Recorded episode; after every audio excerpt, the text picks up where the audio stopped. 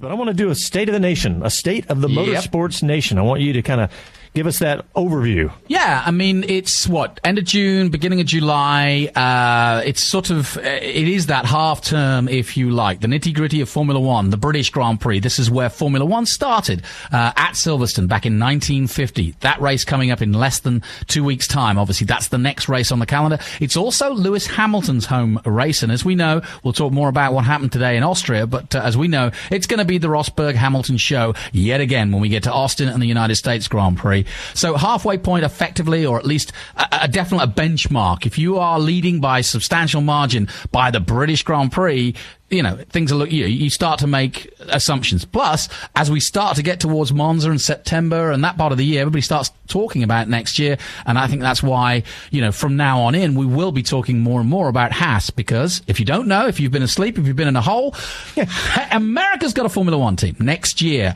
with Gene Haas of Haas Stewart Racing from the NASCAR fame. And by the way, they are still kicking butt in. NASCAR, let's remember. Uh, they've got the budget. They're going all the way. They haven't announced their drivers, though they do have an amazing facility in Charlotte, North Carolina, and they are getting a lot of help and a lot of work and an infrastructure also in Europe. Said it couldn't be done? Ha! I say it can. Yep.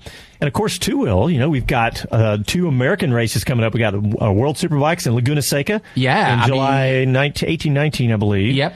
And then, of course, Indy for MotoGP. Yeah, it's very exciting. I mean, you know, don't mow the lawn or mow the lawn now because, and take the kids to basketball, leave them there because you've got two weekends where you've you've got to be ready for World Superbikes. Uh, instead of bringing the whole series, they're just bringing the big badasses World Superbike boys, so the top of the cream, Johnny Rea, uh, Tom Sykes fighting it out.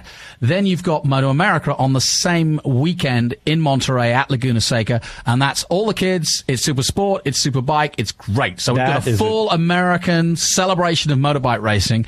And if you haven't got your tickets, head out. I Yeah, we were there say. last year, and that is a phenomenal circuit. For one, the facility you can walk right down through the paddock area, see the teams. I mean, you know, it was just so much fun getting to be right up there amongst them. Plus, it's got the corkscrew. Come on. Oh yeah, you know, historic corkscrew right there, six story drop. Yeah, it's an amazing thing. And then, Yeah. of course, you've got uh, literally three, four weeks after that, uh, August 9th, you've got the big Indianapolis MotoGP, which again, Moto America, the American Superbike Championship, will be part of this year. So a lot of correlation, very exciting for Moto America and its uh, uh, fledgling year.